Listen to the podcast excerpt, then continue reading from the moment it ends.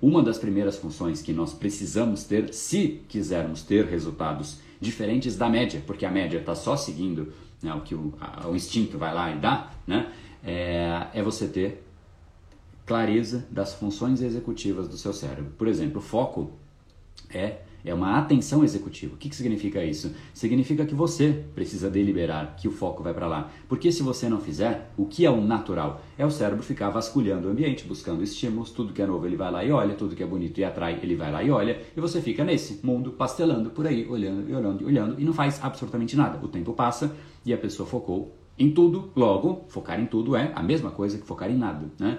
Então esse é um exemplo de um padrão que, se não houver a gestão executiva dessas, dessas atividades, dessas funções importantes, você não consegue ter, né, esse, essa, esses resultados acima da média.